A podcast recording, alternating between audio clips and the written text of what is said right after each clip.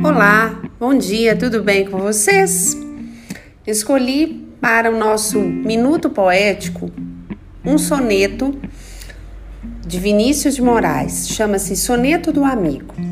Enfim, depois de tanto erro passado, tantas retaliações, tanto perigo, eis que ressurge noutro o velho amigo, nunca perdido, sempre reencontrado é bom sentá-lo novamente ao lado, com olhos que contêm o olhar antigo, sempre comigo um pouco atribulado, e como sempre, singular comigo.